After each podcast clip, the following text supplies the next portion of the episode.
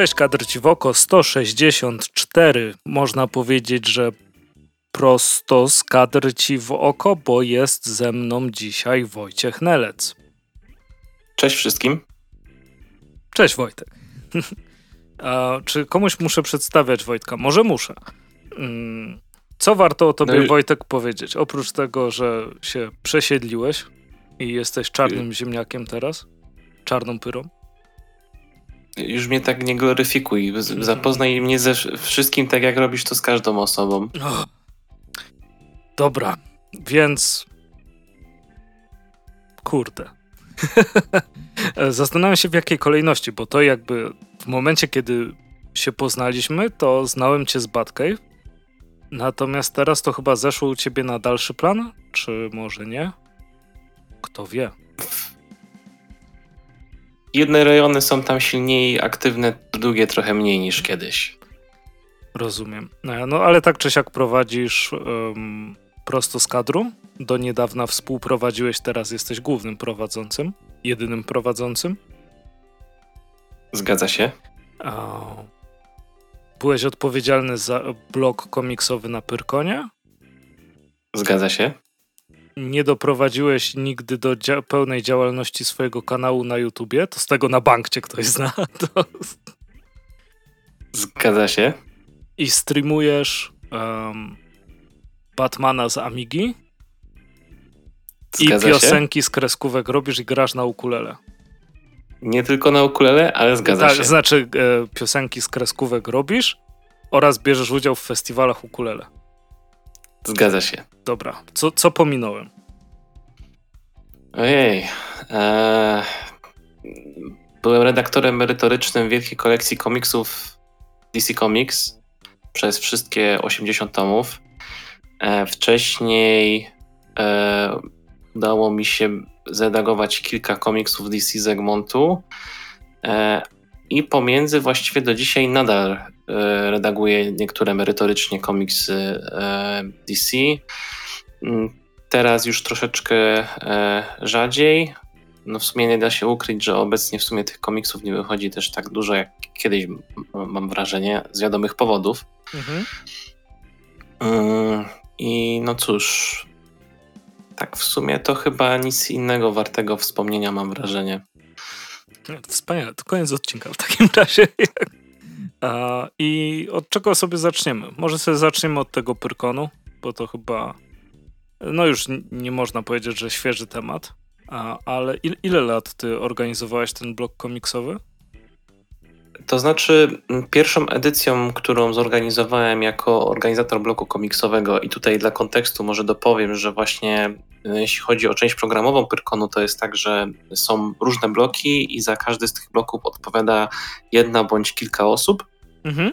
Mm, I ja właśnie miałem okazję być takim organizatorem pierwszy raz dla edycji 2014, e, co oznacza, że de facto pracę nad tym jakby zacząłem w 2013 roku. Czyli to prawie już 10 lat by minęło. O kurde. To kawał czasu ci z życia to zabrało. Trochę tak. Nieźle. I teraz przechodzisz na pyrkonową emeryturę, jak, jak Mo rozumiem. Można tak to określić, tak. E, niektórzy się moi znajomi śmiali ze mnie, że ja się zawsze odgrażałem, że ten Pyrkon będzie moim ostatnim i potem niespodzianka nie był moim ostatnim w tej roli, e, ale teraz już podjąłem taką e, decyzję, że, że to jednak już musi być ten, ten koniec. Z tym się wiązała jakby trochę, jakby ta decyzja była z jednej strony trudna, a z drugiej strony prosta, ale wydaje mi się, że bardziej prosta. E, trudna, ponieważ no jednak to jest coś, co bardzo lubiłem robić, co dawało mi mnóstwo frajdy ale to nie, to nie jest zawsze tylko i wyłącznie frajda, bo to jest też ciężka praca, dużo stresu, e, ogarniania. E, I dałem sobie taki bardzo prosty test, no bo mieliśmy no, dwuletnią przerwę właściwie mm, z powodów covidowych. I mhm. dałem sobie takie, takie wyzwanie, że jeśli no, no. po tej dwuletniej przerwie e, uda mi się zrobić e, bardzo dobrze jakby z mojej strony organizacyjnie wszystko, w sensie, że poczuję, że nie robiłem mm, zbyt dużo rzeczy na ostatni moment, albo że mm, było to w miarę bezstresowe, bo to nie jest nigdy bezstresowe, to trzeba mhm. powiedzieć. Organizowanie imprez nie jest bezstresowe, zawsze jest jakaś forma stresu. No mówiąc tak najogólniej, jeśli wszystko pójdzie dobrze i nie będę czuł tak dużego e, zmęczenia fizycznego, psychicznego i tak dalej, no to znaczy, że jakby nadaje się do tego dalej, e, bo miałem jakby dwa lata na to, żeby się dobrze przygotować.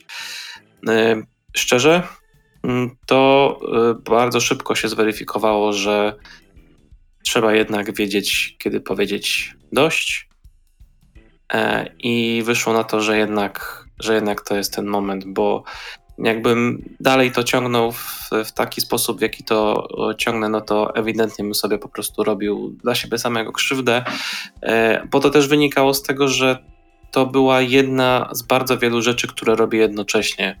Mhm. E, bo taka rola organizatora to jest rola na praktycznie cały rok. Impreza się odbywa, mija taki okres jakby zamykania, chwila przerwy, na dobrą sprawę już od razu e, pracujesz nad kolejną edycją imprezy, prawda? Bo niektóre rzeczy trzeba naprawdę z bardzo dużym wyprzedzeniem e, przygotowywać.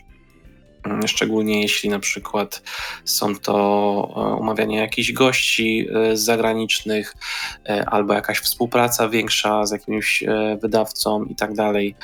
E, więc to jest coś, co no, zajmuje czas praktycznie e, na, na, naokoło. E, I gdyby, gdyby to była jedna dosłownie z kilku rzeczy, która mi zajmuje czas w ciągu roku, no to pewnie wyglądałoby to dla mnie znacznie lepiej. Natomiast mhm. e, oczywiście mam swój daytime job, E, lubię to określenie, nie wiem czemu to po angielsku powiedziałem, ale, ale lubię to określenie, brzmi lepiej niż codzienna praca, zwykła praca. E, więc jest zwykła praca, jest, e, jest na przykład audycja, którą trzeba co tydzień przygotować, bo e, taki mamy, e, taki Filip Bąk, czyli założyciel i pierwszy prowadzący założył taki harmonogram, żeby zawsze odcinki były co tydzień nowe e, i nie licząc jakichś problemów technicznych albo zdrowotnych, zawsze to co tydzień ta audycja się pojawia już e, od 2007 roku. Mhm. E, I więc trzeba tutaj te, tego przypilnować. E, są inne projekty, którymi się zajmuję, bo jest na przykład wspomniany przez ciebie Batcave, gdzie co prawda nie jestem jakoś tak aktywny, tak jak kilka, kilka lat temu, bo kiedyś bardzo regularnie pisałem teksty, newsy i tak dalej. Teraz to jest bardziej okazjonalne, teraz bardziej e, troszeczkę bardziej ze strony social mediowej. E, niedawno e, reaktywowaliśmy kanał za sprawą aktywności Radka Liczewskiego, czy, znanego również jako Rado, który zaczął robić filmiki, które ja pomagam jakby mm, jakby taki finalny dotyk na nich robić jakby też sprawdzając treść tego, pomagać przy tym, żeby to jakby e, ten potencjał jakby e, tutaj jak najlepiej wykorzystać. Mhm. Potem wpadliśmy na pomysł na to, żeby robić e, podcast, który już jest lada moment, będzie rok, jak zaczęliśmy go robić, to znaczy podcast Batcave'owy, tylko właśnie o, o tematyce Batmana. Do, dorywcza praca, czy to właśnie głównie dla dla Egmontu przy redakcji na przykład właśnie tych, tej merytorycznej yy, komiksów, czy jakieś konsultacje yy, inne, inne imprezy, MFK, na którą też coś tam zawsze się zrobi, czasem jakiś, czy na komiksową Warszawę, czasem jakieś spotkanie się poprowadzi, czasem jakąś prelekcję zrobi, albo w jakimś panelu dyskusyjnym weźmie się udział lokalne imprezy w Poznaniu, inne na przykład y, Poznański Festiwal Sztuki Komiksowej albo wcześniejsze jakieś tam Comics Wars czy Dzień Darmowego Komiksu. Y, tego typu były inicjatywy. No po prostu mógłbym tak wyliczać, że tego jest naprawdę e, bardzo dużo. E, no i jeszcze gdzieś trzeba życie prywatne w to jakoś e, wkręcić, żeby nie oszaleć i znaleźć czas dla siebie.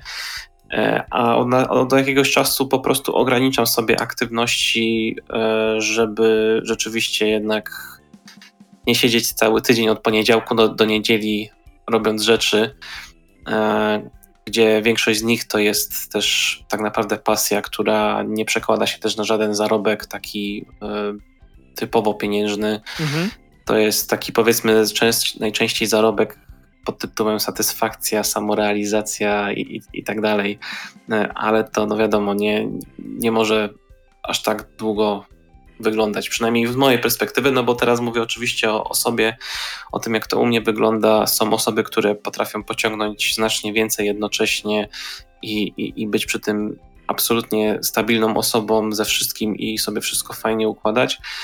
E, no u mnie trochę to się zaczęło, wyko- jakby trochę się to wykoleiło i jakby, tak jak mówiłem, trzeba sobie kiedyś jednak powiedzieć, że stop, z czegoś trzeba już zrezygnować, bo też się odczuwa, że się nie jest w stanie dostarczyć czegoś na takim poziomie, na jakim by się chciało. Jest to sensowne. E, co, co, co, mówisz? Ważne też chyba zdać sobie właśnie w odpowiednim momencie, nie? Sprawę. Bo możesz wpaść w taką pułapkę, że jednak powinieneś, że w głowie sobie robisz jakieś nie wiem, komiksowy syndrom sztokholmski, że, że od ciebie to wszystko zależy i bez ciebie coś tam, coś się zepsuje i to może się bardzo źle odbić na zdrowiu zarówno fizycznym, jak i, jak i psychicznym. Mm, no na pewno zostały ci, ci dobre wspomnienia. Masz jakieś takie konkretne, ulubione wspomnienia z tego, co się wydarzyło na Pyrkonie? Nie mam jednego konkretnego, mam masę... Zdziwiłbym się, jakbyś miał, szczerze mówiąc.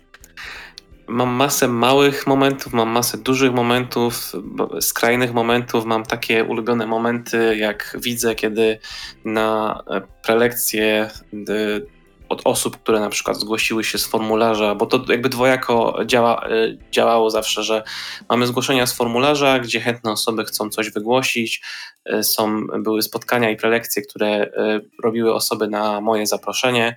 No i na bardzo, bardzo lubiłem, jak właśnie na te, os na te osoby wiesz, jest prelekcja jakaś i, i mamy, wiesz, full salę, nie, na jakiś temat, 200 osób przychodzi posłuchać e, na temat, e, nie wiem, queerowskich e, wątków, motywów w Batmanie na przykład, mhm. albo o, w tym roku na przykład prelekcja o komiksach Hanna-Barbery w DC Comics, tych współczesnych, co teraz były, też praktycznie prawie że pełna sala na prawie 200 osób.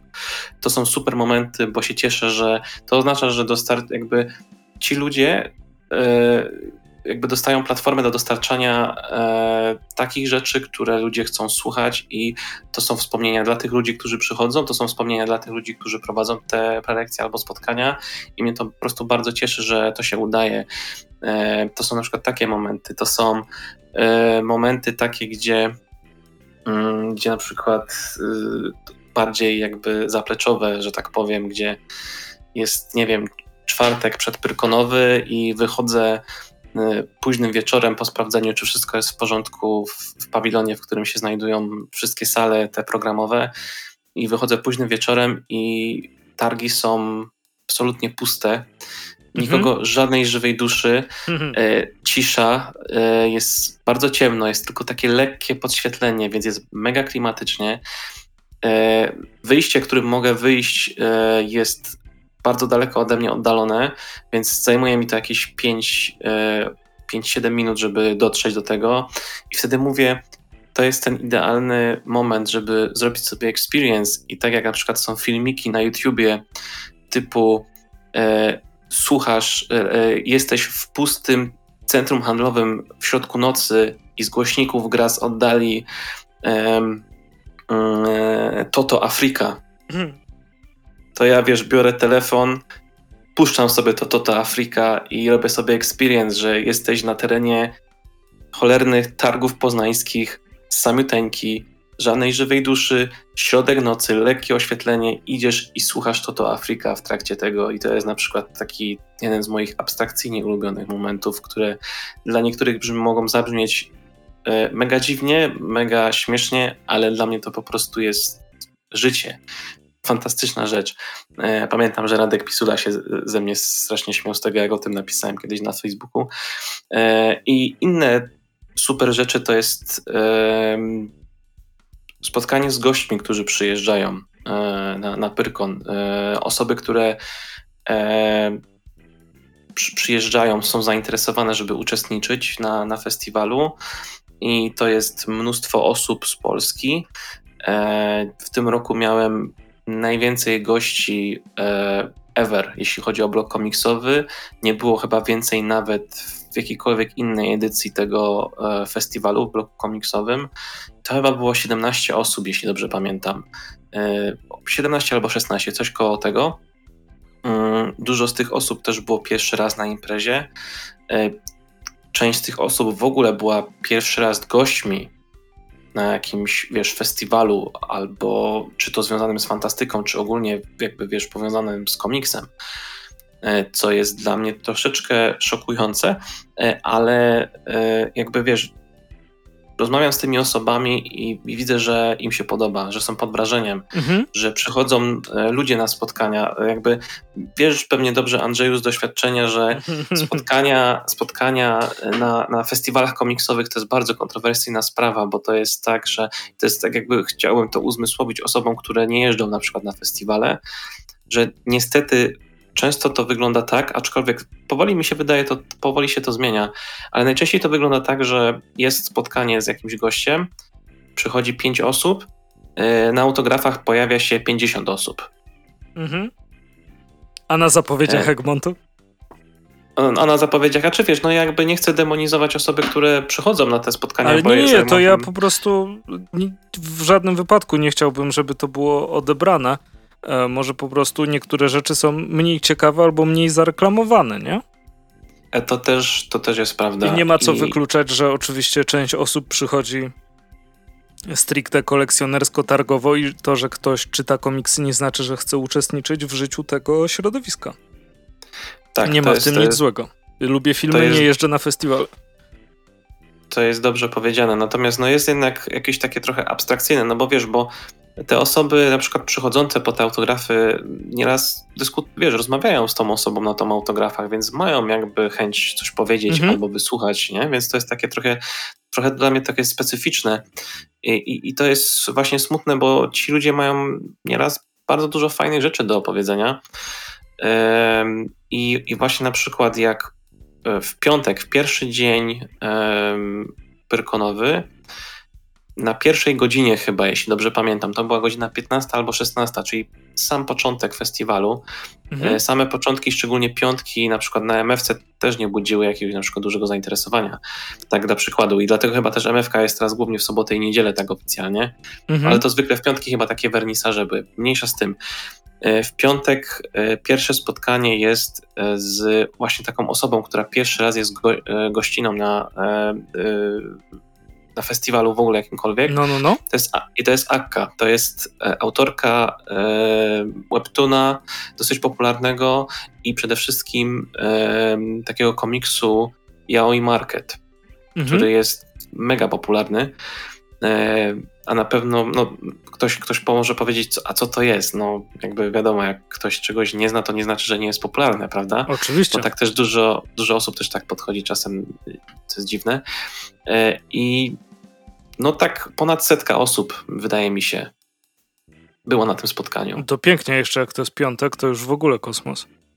I, i, i, I wiesz, i to jest coś, co jakby trochę też lekki off-topic e, było poruszane, jak był festiwal e, komiksów i gier planszowych w Bytomiu. Tam był taki panel dyskusyjny właśnie odnośnie e, rzeczy środowiskowych, komiksowych, nieza- znaczy to głównie na, o niezależnym komiksie było, ale tam też właśnie rozmawialiśmy o, o spotkaniach, o tym, kto jest zapraszany na festiwale. Mhm. I, I, jakby trzeba pamiętać, że jest dużo młodych osób, które trzeba zapraszać, bo mają spory sporo y, po prostu osób zainteresowanych twórczością i trzeba dać tą przestrzeń dla nich, żeby, żeby to jakby mogło fajnie być po prostu zauważone i, jakby też pozbierać tą widownię, która zwykle się nie interesuje festiwalami, nie? No, bo no, chyba no, o no. tym też chodzi. Y, wiesz, dla mnie najbardziej takimi abstrakcyjnymi momentami to jest jak na przykład przyjeżdżali goście zagraniczni, no to nieraz y, najczęściej to we współpracy e, z innymi wydawnictwami, z Kulturą Gniewu. E, był raz Guy Delisle w 2000 chyba właśnie chyba 15 albo 14, już teraz nie pamiętam. Z Egmontem dużo sprowadzaliśmy nazwisk. E, raz też na współę z Festiwalem Komiksowa Warszawa. E, jak mieliśmy kilka nazwisk naraz, bo to był chociażby Bedi, był, był um, um, Smith, autor Bona, zapomniałem imienia. Jeff, Jeff Smith, właśnie. Hmm? Tony Harris, mm. Etienne Willem, E, to była cała czwórka wtedy, jeśli dobrze pamiętam, więc coś po prostu e, fenomenalnego. E, I wiesz, miałem okazję też z nimi po prostu spędzić trochę czasu osobiście, jakby wiesz, jakby tak pofestiwalowo bardziej. I, I, jest coś po prostu no, abstrakcyjnego, jak, jak, ogląd, jak opowiadasz na przykład Tonemu Harrisowi, który po prostu pęka ze śmiechu, jak słyszy historię o tym, że na e, statule, figurze Jezusa w Polsce odkryto na koronie ukryte tam te e, routery z Wi-Fi czy modemy. Nie wiem, czy pamiętasz tą historię. Tam w Świebodzinie. Nie, nie w Świebodzinie. Tak? Być może, ale Tam, gdzie jest ten taki ogromny historia. Chrystus, nie? Tak. I po prostu on pękał ze śmiechu, bo wiesz, po prostu sobie uświadomił, że skoro przez to przelatywał internet, to musiało wszystko przechodzić przez tą głowę Jezusa. E, Bo wszystko słyszał wtedy. Tak, i tak. I on po prostu, wiesz, oglądasz to i wiesz, on pęka ze śmiechu, no coś fantastycznego. No. Słuchasz historii o tym, jak Jeff Smith opowiada o tym, jak był na koncercie Queen w latach 70. I wiesz, ja po prostu o, oczy przecieram i po prostu, wiesz, słucham go z wielką fascynacją. Um, ale to są faktycznie bardzo przyjemne momenty. Pamiętam właśnie, jak z Peterem Milliganem rozmawiałem i mówił właśnie, że czytał ostatnio jakąś książkę e, o zaborach w Polsce i o tym, jak się sieć kolejowa różniła pomiędzy zaborami, czy mogę mu coś o tym powiedzieć. I sobie myślę, jak dobrze, że miałem dobrą historię w liceum, że jestem w stanie coś o tym powiedzieć. Ale to też są super rozmowy o takich zwykłych tematach, no, zwykłych tematach. Sieć kolejowa w Polsce pod zaborami. E, ale super jest taka normalna rozmowa właśnie, na którą przecież ci, ci autorzy e, bardzo chętnie przystają. Nie? Z Dave'em Johnsonem rozmawiałem o tym, jak mu się iPhone zawiesił. Chyba pół godziny o tym gadaliśmy, próbując dojść do jakiegoś wniosku, jak można to rozwiązać. Tak, tak, to jest, to jest naprawdę super. No, e, jakby, wiesz, mógłbym tak, mógłbym tak wymieniać. James Tynan czwarty na przykład przyjechał e, też właśnie na jedną edycję Pyrkonu i byłem bardzo szczęśliwy, że udało się to załatwić. E, I, I też właśnie miałem okazję z nim trochę e, porozmawiać, tak też wiesz, po prostu ogólnie, tak po ludzku. E, też kurczę, Stan Sakai. No. E, miałem go okazję pierwszy raz poznać właśnie na, na Pyrkonie, bo on już był w Polsce wcześniej, chyba raz, jeśli dobrze pamiętam. E, I też chyba w Poznaniu właśnie, e, mhm. między innymi. Więc to też była fantastyczna, fantastyczna sprawa, fantastyczna e, przygoda. I, I wiesz, to są, to są takie e, małe momenty, i wiesz, ja e, jakby wiesz, nigdy jakby trzeba pamiętać, że jakby wa bardzo ważne jest traktowanie tych wszystkich osób, które przyjeżdżają do nas, e, nieważne czy to jest gość z Polski, czy, czy, czy z zagranicy, jakby e, mamy do czynienia z osobą ludzką, e, czującą. Nie możemy ich wiecznie męczyć, pytać o wszystko i, i jakby jest tutaj, wiesz, szacunek należy się takiej no, osobie. No wiadomo, świę, święty spokój i rozmawiasz z taką osobą tylko wtedy, kiedy ta druga osoba ma na to czas, chęć, ochotę i siłę. E, ale jakby miałem takie szczęście, mi się wydaje, że, że każda z tych osób, którą wtedy poznałem i z którą miałem okazję rozmawiać, to właśnie było takie bardzo naturalne i, i, i, i jakby wiesz, e, jakby no wow, e, jakby ze Stanem Sakai to pamiętam, mm, pamiętam jak zabraliśmy go na kolację mhm. już w niedzielę po, po całym wydarzeniu i poszliśmy e, z znajomymi, e, z opiekunem i, i, i z, z prowadzącym spotkanie też ze Stanem. Tutaj pozdrawiam Marcina e, Łuczaka. I poszliśmy po właśnie pana Stana Sakai do hotelu. I, I wiesz, ja tak nie wiedziałem, nie, czy, czy mogę go poprosić o autograf na tym moim Usagim, czy, czy, czy będzie miał ochotę w ogóle, więc e, jakby wiesz, chciałem, chciałem po prostu uprzejmie poprosić i gdyby odmówił, no to wiesz, jakby nie, ma tym, nie mam z tym problemu. E, a tak się okazało, że jak e, podchodziłem, podchodziliśmy do niego w tym hotelu, siedział w lobby, to jak mnie zobaczył, to takim, takim wiesz, gestem wskazującym, że a, mam coś, po, poczekaj sekundkę i wiesz, po prostu wyciągnął rysunek dla mnie. E, z dwoma, z, z Usagim, który ucieka przed koziołkami. Pięknie. I po prostu tego typu rzeczy, wiesz, to są, jakby robi to na mnie ogromne wrażenie i jakby podejrzewam, że to jest jakby jakaś tam w Stanach na przykład pewnie jest taka kultura też, nie, że, że jak są gdzieś tam goście zapraszani i tak dalej i osoby, które się tam w jakiś sposób opiekują tymi osobami, to, to dostają jakieś tam formy prezentów. Ja, ja, też zawsze starałem się dbać o to, żeby te osoby z zagranicy przyjeżdżające też coś dostawały właśnie e, takiego na pamiątkę od nas, jakieś na przykład polskie słodycze, jakiś polski komiks. Z, tym, z tymi polskimi komiksami to trochę taki lekko problem zawsze był, ale e, jak najczęściej, jak się to mi udawało załatwiać, to najczęściej właśnie próbowałem znaleźć takie, które e, bez słów są żeby tutaj można było zadziałać. E, nie pamiętam teraz dokładnie, które komiksy e, kupowałem, ale wiem, że część gości obdarowywałem właśnie takimi komiksami. E, nie pamiętam, czy znajdowałem jakieś angielskie wersje tych, tych polskich komiksów, ale no generalnie, generalnie tak to, tak to wyglądało.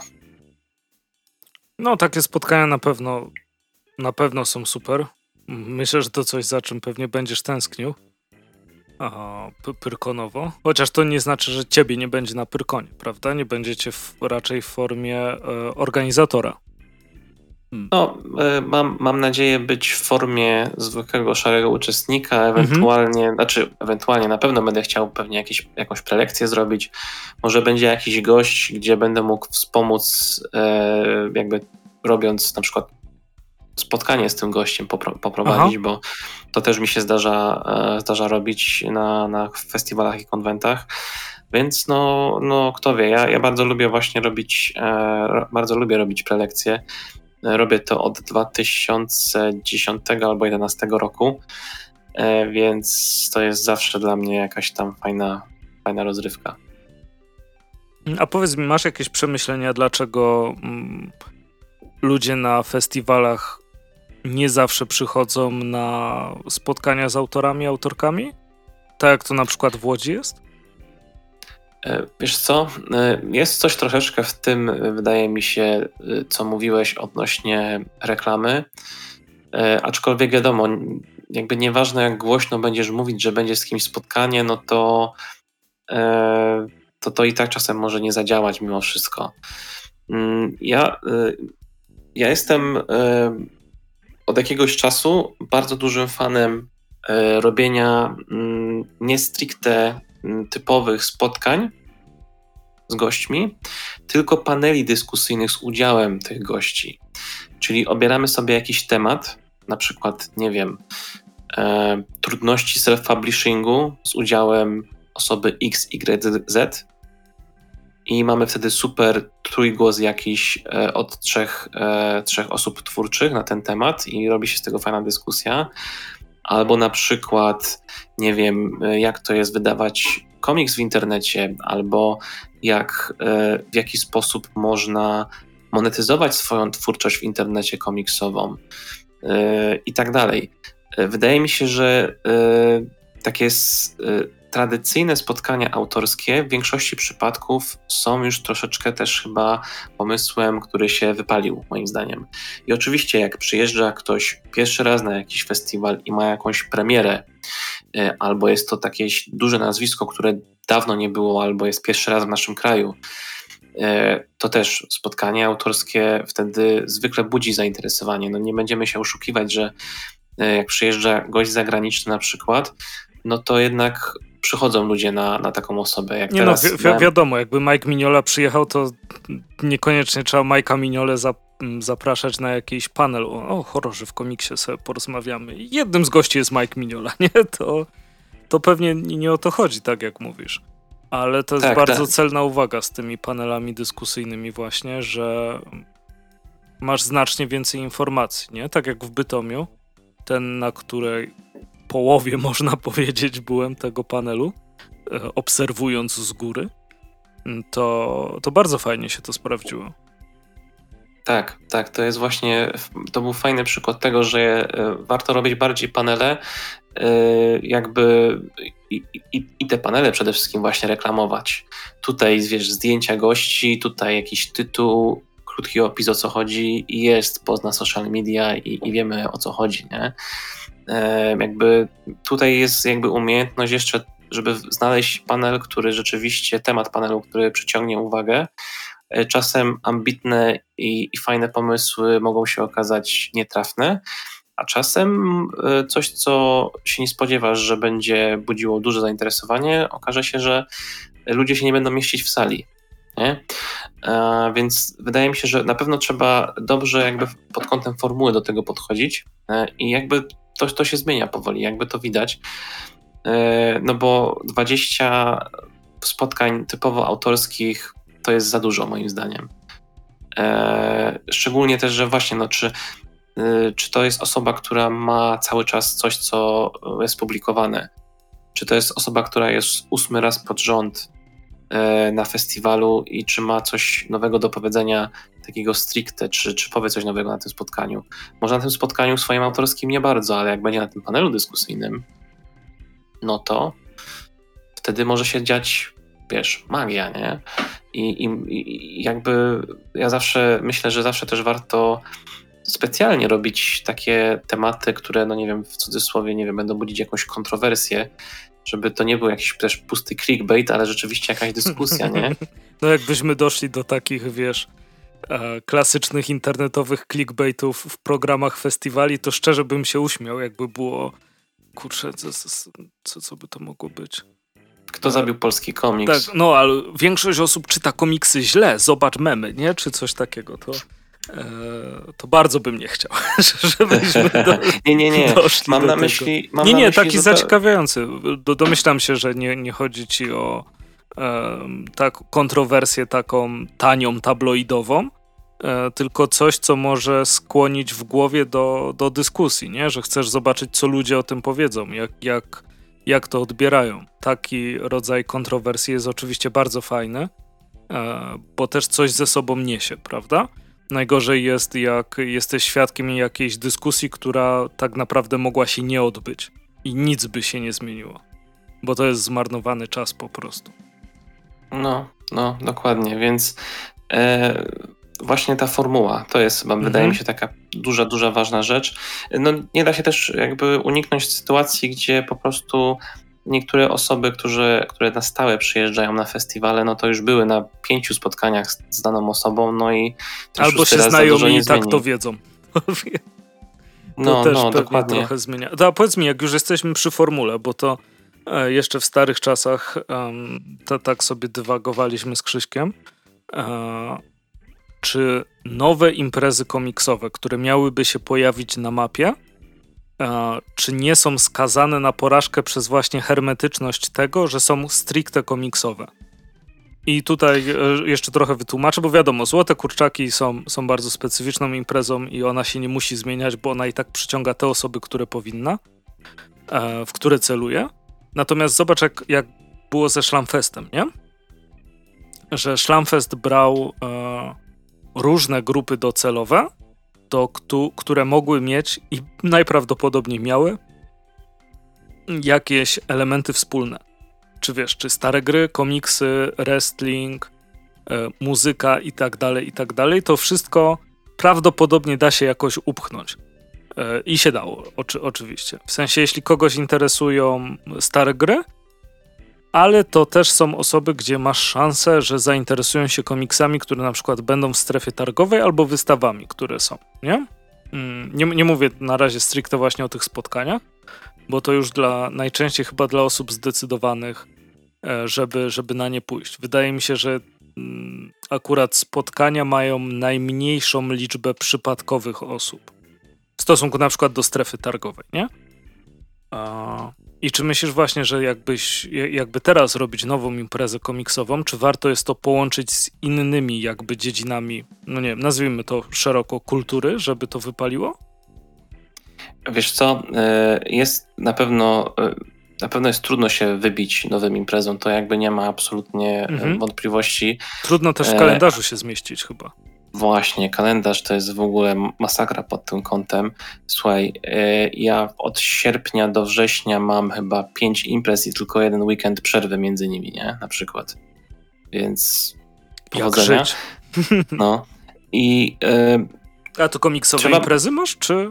Znaczy nie, nie, nie stricte komiksowe. Okej, okay, dobra, ale to czysta ciekawość była ale, po prostu. Ale, ale, ale powiązane w jakimś tam stopniu, nie? Mhm. E, mające jakiś tam swój charakter w tym, w tym kontekście, ale to jest taka trochę większa rozkmina, ale wydaje mi się, że e, nie możesz po prostu jakby trzeba też za, e, za, założenia, czy robimy małą imprezę, która ma być typowo lokalna i, i, jakby właśnie nie spodziewamy się dużej frekwencji i jest wszystko fajnie, czy chcemy zrobić coś średniego albo większego.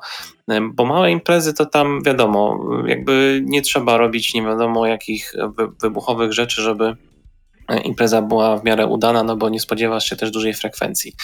E, ale jeśli chcemy troszeczkę e, trochę wyżej jakby popatrzeć, e, na, na, większą skalę, to wydaje mi się, że to, co nowe imprezy muszą robić, to mieć coś, czym się wyróżnią względem innych imprez. Mhm.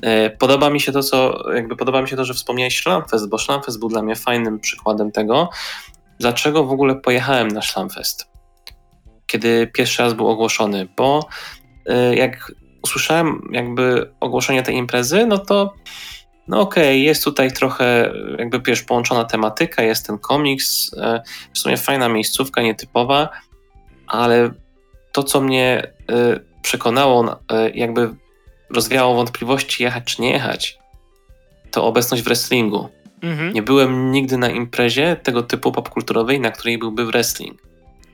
Dlatego byłem na każdej edycji Szanfestu, która się odbywała i włącznie z tą, która nie była też przez Łukasza Kowalczuka robiona. Łukasza pozdrawiam. E, I na przykład coś takiego. E, imprezy w bibliotece w Poznaniu. Mhm. Czym się najbardziej wyróżni, wyróżniają teraz i wyróżniły na początku? Darmowymi komiksami. Tymi, które są sprowadzane ze Stanów Zjednoczonych i tymi, które są produkowane stricte jakby w bibliotece, przez bibliotekę.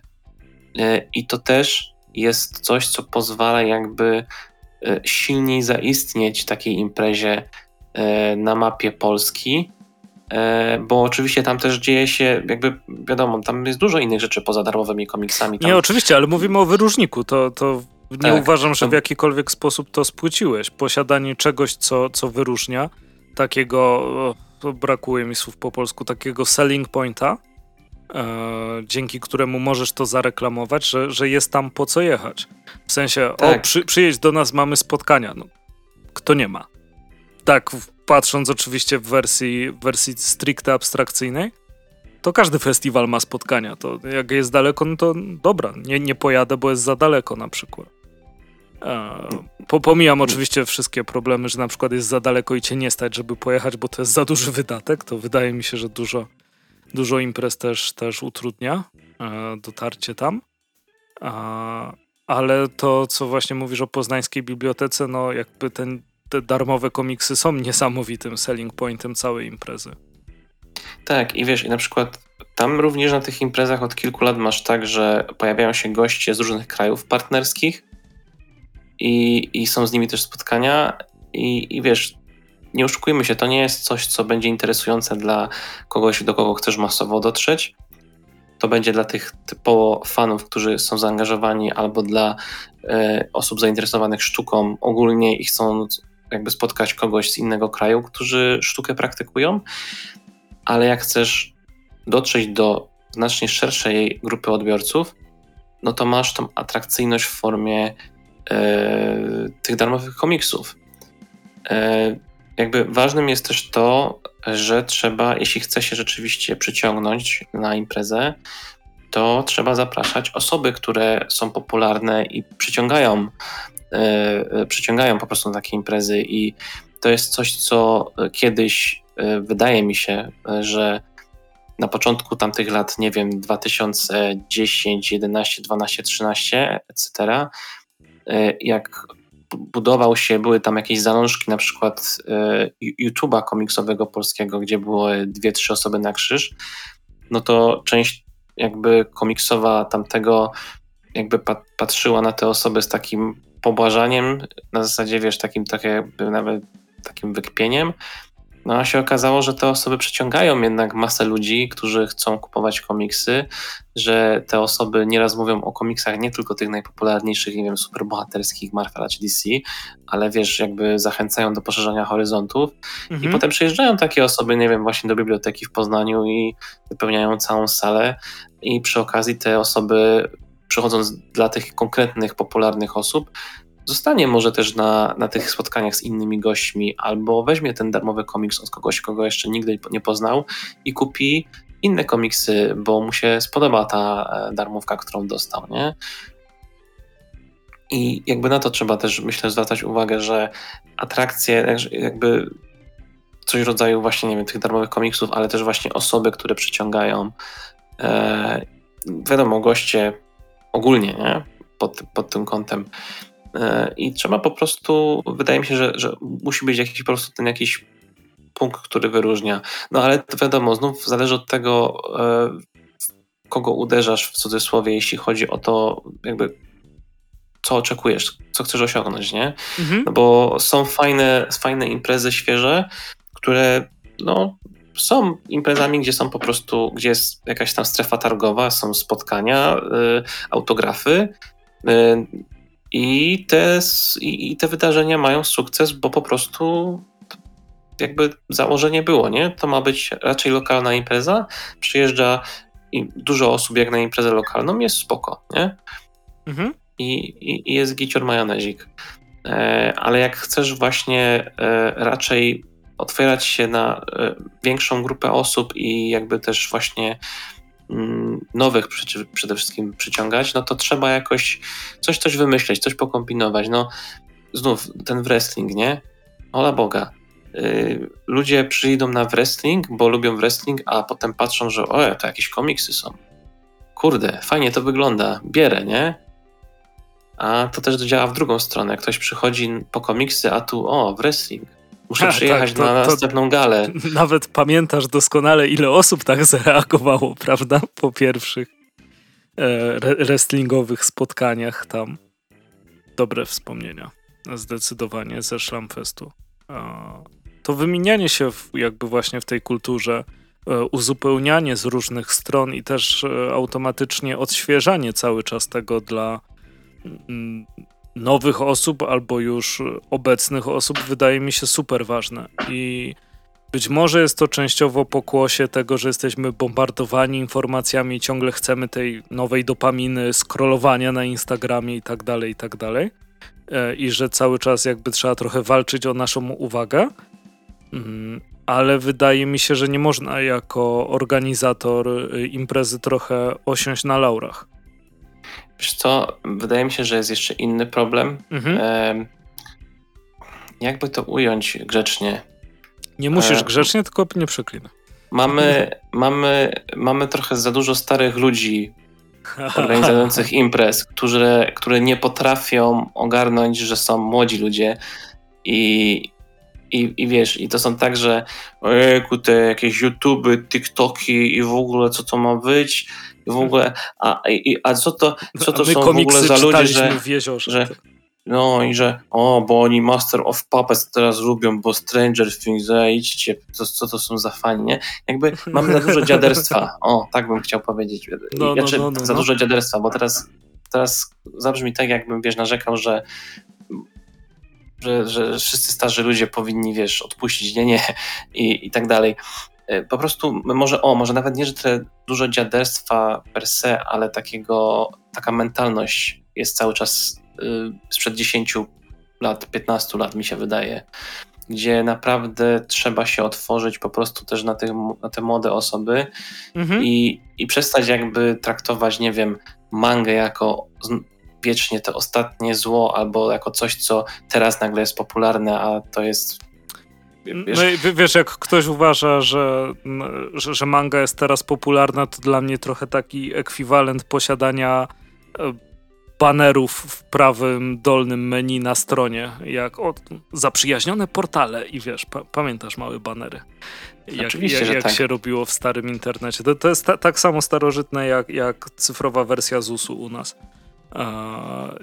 Jest to bardzo smutne, właśnie to, to, to co mówisz, raczej to, to co, o czym wspominasz e, w kontekście festiwali, bo to, bo to zastygło w paru miejscach, nie?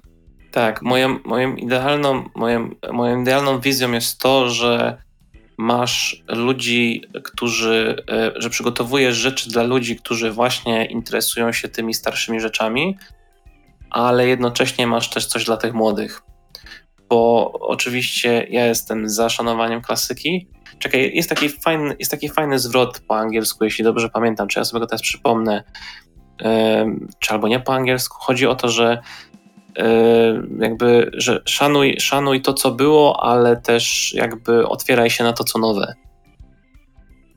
No, no, jak najbardziej. I, i, I to jest moim zdaniem coś, co powinno jakby być priorytetem.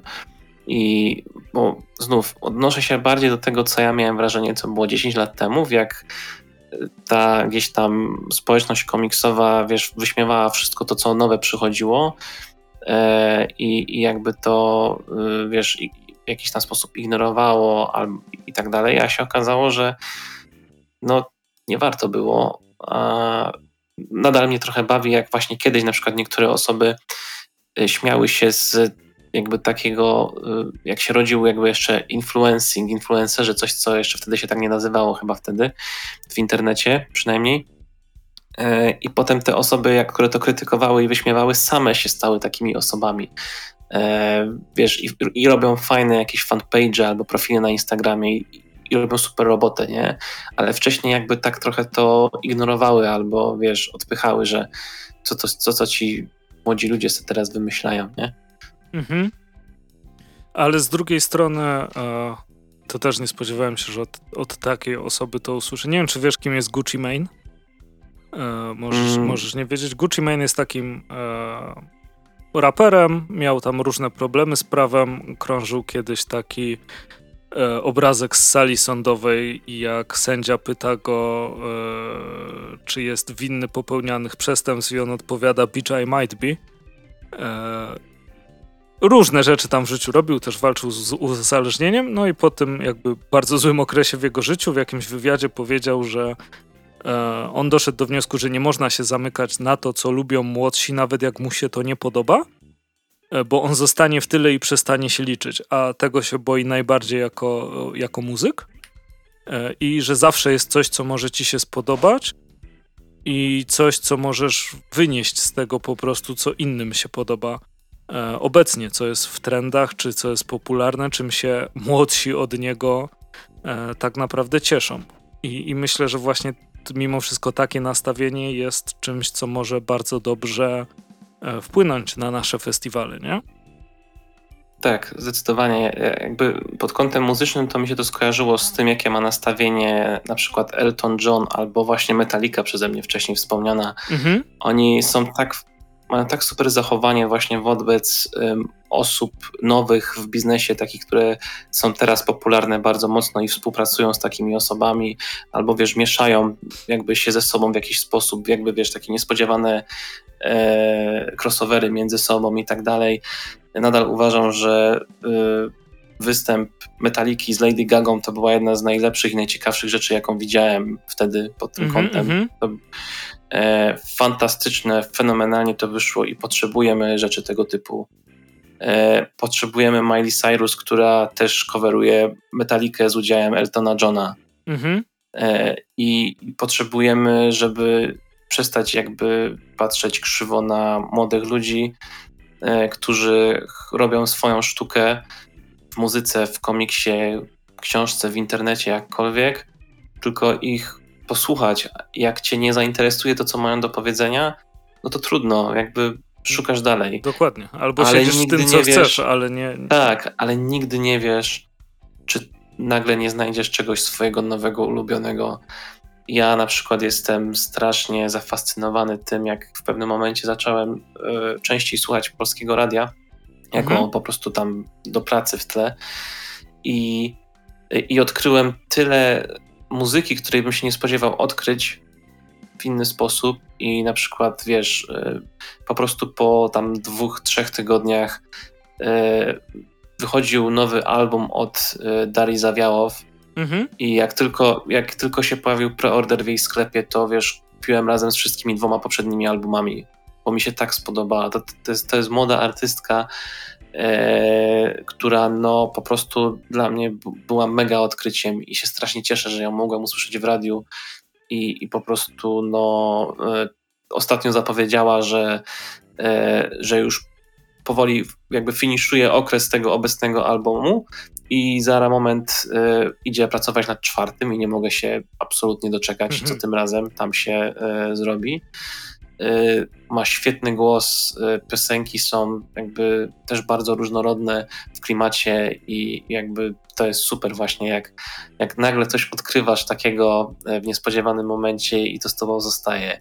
Nie? I, jednocześnie możesz też odkryć nagle, wiesz, coś niesamowitego w klasyce która, która cię w jakiś sposób ominęła, e, albo się jeszcze bardziej wkręcisz w coś, co ci towarzyszyło, ale jakby poświęcasz temu jeszcze większą uwagę. No, no, no, e, to, to prawda. Dla, dla mnie na przykład muzycznie, jakby mój ulubiony zespół, który zawsze obserwuję i tak dalej, to jest Queen.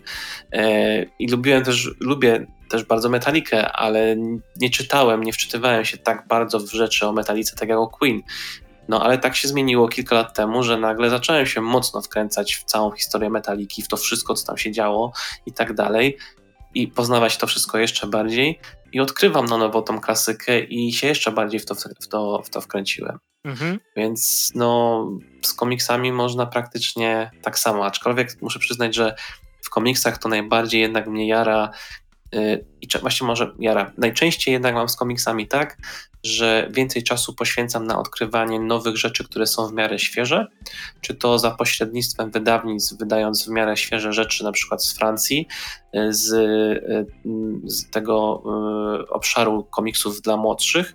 Mhm. Egmont robi fenomenalną robotę. Pamiętniki Wisienki to jest jedna z najlepszych serii, jaką przeczytałem w ostatnich latach. E, i, i, albo, i jakby też jest oczywiście jest ta sfera właśnie komiksu na przykład niezależnego. Y, dzisiaj na przykład, tak jak rozmawiamy, to dzisiaj będę nagrywać y, podcast, y, boże, audycję radiową, nie podcast, co ja gadam.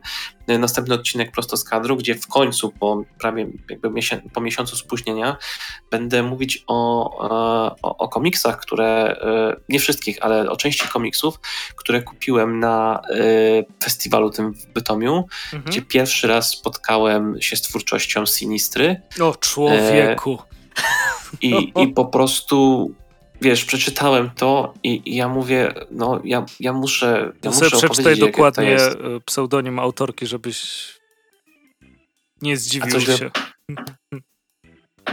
Masz pod ręką? Sin, Sin Citra. A. Ojej, dobrze, że mi uprzedził. Sin, e, Sin Citro, bardzo przepraszam to jednak Z, Zawsze jest mi głupio, bo ja robię dokładnie to, to, to, to samo i jak komuś y, opowiadam właśnie o tym komiksie, że jest super i że się świetnie bawiłem i, i że jest mega zabawny i się nie mogę doczekać kolejnych rzeczy i przekręcę, to mi się w głowie człowieku pojawia taki śmiejący się Mister Sinister, czyli jegomość podłość z X-Menów, który robi takie hehehe. Znowu się walnąłeś, Nowak, kretynie. No słuchaj, pół, większość życia myliłem musztardę sarepską z saperską, więc... Tak, ale są takie rzeczy, które wiesz, nadal mylisz, ale nie ma w tym nic złego. Nikt nie mówi cukier wanilinowy, bo no. No właśnie. Bez no, przesady. To, to, Marlboro tak też ja... się chyba pisze Marlboro, prawda? Nie jestem pewien. Wiesz, to, to tak jak a propos papierosów, to widzisz, to tak jak ja, wiesz, stoję w kolejce w Biedronce lata temu i, i słyszę pięć różnych sposobów na to, jak ludzie proszą o Viceroye. Poproszę Viceroye, poproszę Viceroye i tak dalej, nie? I mówię, jak to jest, co jest trudnego w tym, żeby poprawnie wypowiedzieć produkt, który kupujesz i tak dalej. I po czym, wiesz, patrzę na bok, na, na te, wiesz, wystawki przy kasach i mówię, o, kupię sobie Prince Polo. I takie, wait. jak doskonale wiesz, przekręcanie nazw, a na przykład nazw gier, jak się je sprzedaje, to jest kopalnia po prostu y, rzeczy, rzeczy do śmiechu. E, tak. Ma to, ma to zdecydowanie swój urok. Czasem w sumie nie wiesz, jak coś przeczytać. Na przykład angielskie słowo rogue jest ogólnie bardzo trudne do wymówienia, e, bo po prostu musisz wiedzieć, jak się je wymawia. Niespecjalnie są jakieś zasady, które to, to, to normują, po prostu jest inaczej. E, pewnie się wkopałem właśnie i są zasady, które to normują, ale rogue jest ogólnie e, trudnym słowem, wydaje mi się. A wygląda tak samo jak francuskie róż. Róż, tak, tak, tak, tak, to jest. Więc to Assassin's jest... Creed Róż, zero zdziwienia. No ja widzisz, ja miałem ten problem z, e, z postacią z gier z Soniciem, gdzie mamy róż, e, którą też czytałem jak właśnie Rogue, która jest w X-Menach na przykład, nie? Mm -hmm. Dobrze kojarzę, że, to jest, że tam jest tak, tak. Rogue, nie róż, prawda? E, czyli A w tak Sonicu to jest jako szelma. róż, tak? Jako róż, róż. właśnie. Tak, po japońsku chyba się różu mówią wtedy, z tego co kojarzę. Hmm? E, ale to taki, wiesz, off topic, tak. Ale, ale jakby, wiesz, wtrącając w tym temacie jakby, z, że tak powiem, nie chcę to powiedzieć zawodowo, bo to będzie trochę przerost formy nad treścią z mojej strony, hob, e, naszym, naszym hobbystycznym robieniu rzeczy o komiksach, nie? E, recenzujemy jakiś komiks francuskie nazwiska, y, japońskie nazwiska, chociaż tu jest trochę y, łatwiej czasem, mi się wydaje. Mam, mam wrażenie, że my w, w, Polsce chyba potrafimy naturalniej wymówić japońskie nazwiska niż... Bo mamy si, y, więc to też jest tak. pewnie łatwiej. I, I wiesz, nazwiska japońskie, francuskie, wiesz, ja zawsze staram się robić research E, przed audycjami, przed nagraniem audycji sobie zapisuję fonetycznie mniej więcej, jak to powinno wybrzmiewać. Wiesz, sprawdzam wywiady z tymi ludźmi, żeby usłyszeć, jak tam mówią. To jest najlepsza rzecz, jaką można zrobić. I tak się dowiadujesz, że Lemir to Lemir, a nie Lemajer na przykład, jak byłeś święcie przekonany. E, kurde, no, to byłby przypał, jakbym się zwrócił no. na przykład do... Jeszcze jak wiesz, tu przekręcisz, słuchać 20 osób luzik, nie? Ale w rozmowie z kimś, jak przekręcisz jego nazwisko, to jest tak. Mm. Gorzej, gorzej jak przekręcisz to nazwisko rozmawiając z danym gościem. Tak, tak, właśnie, właśnie. Dokład, dokładnie to. Idziesz, idziesz na, jedziesz teraz do Łodzi w tym roku i my mówisz Hello, Mr. Greg, Greg Ruka. Raka. Ruka, Raka. I'm sorry, I don't know. Nie? Na tej zasadzie. Rucka. Rucka, tak. Więc no, jakby to tak off topic się zrobił, przepraszam, ale to tak już nawiązuje. Klasyczne do kadr ci w oko. Tak, e, jeszcze tylko do, dopowiem, że e, bardzo e, polski język jest bardzo wredny, jeśli chodzi o zachowywanie neutralności płciowej. Kiedy e, mówisz o niektórych osobach, znaczy niektórych, ogólnie jak chcesz, wiesz, e, japońskie osoby, które tworzą mangi, E, bardzo czasem trudno znaleźć jednoznacznej odpowiedzi na to, czy mówisz o twórcy, twórczyni, albo może osobie niebinarnej. Nigdy o tym, jakby bardzo ciężko to znaleźć, wydaje mi się, bo te osoby bardzo nieraz są skryte, w sensie w tym, że zachowują prywatność wobec takich e, czasem informacji. Mhm. I teraz oczywiście piękny język polski, gdzie wszystko trzeba odmieniać, to albo ryzykujesz E, i jakby wiesz, wyciągasz wnioski na podstawie tego researchu, na, który udało ci się zrobić, albo się gimnastykujesz i tak układasz zdania w mowie, żeby móc zachować tą neutralność i czasem to mhm. wychodzi, czasem niekoniecznie, ale to kwestia przyzwyczajenia. Tak, jak najbardziej, ale fakt faktem e, istnienie na Twitterze chociażby opisywania swoich zaimków czasem tak ratuje człowiekowi tyłek. To jest mega przydatne, mega. Ja no. sam pamiętam, że kiedyś e, niektóre osoby, jak e, właśnie szukałem wymowy nazwisk, to też od razu widziałem też e, właśnie zaimki. Pamiętam, że jedna autorka, teraz nie pamiętam, która dokładnie miała w ogóle mega super rzecz, bo nie dość, jakby, bo miała w ogóle w swoim banerze na Twitterze rozpisane, jak dokładnie wymówić jej nazwisko, bo zwykle źle jest czytane. Więc jakby było jakby e, instrukcja, wiesz, na podstawie innych słówek, żeby to się ze sobą jakby, żeby to miało wszystko ręce i nogi, nie? Więc to jest mega zawsze super e, podpowiedź. E, no, więc wiesz, jeśli mnie, mnie zależy zawsze i tobie zapewne też, żeby móc zawsze jak najbardziej profesjonalnie podejść do takich spraw mhm. E, i, i na tyle ile się da, no to ten research jednak fajnie jest, e, fajnie jest zrobić. Tak, zdecydowanie, bo, no bo to świadczy też o tobie, to po pierwsze, a po drugie o szacunku do osoby, z którą rozmawiasz.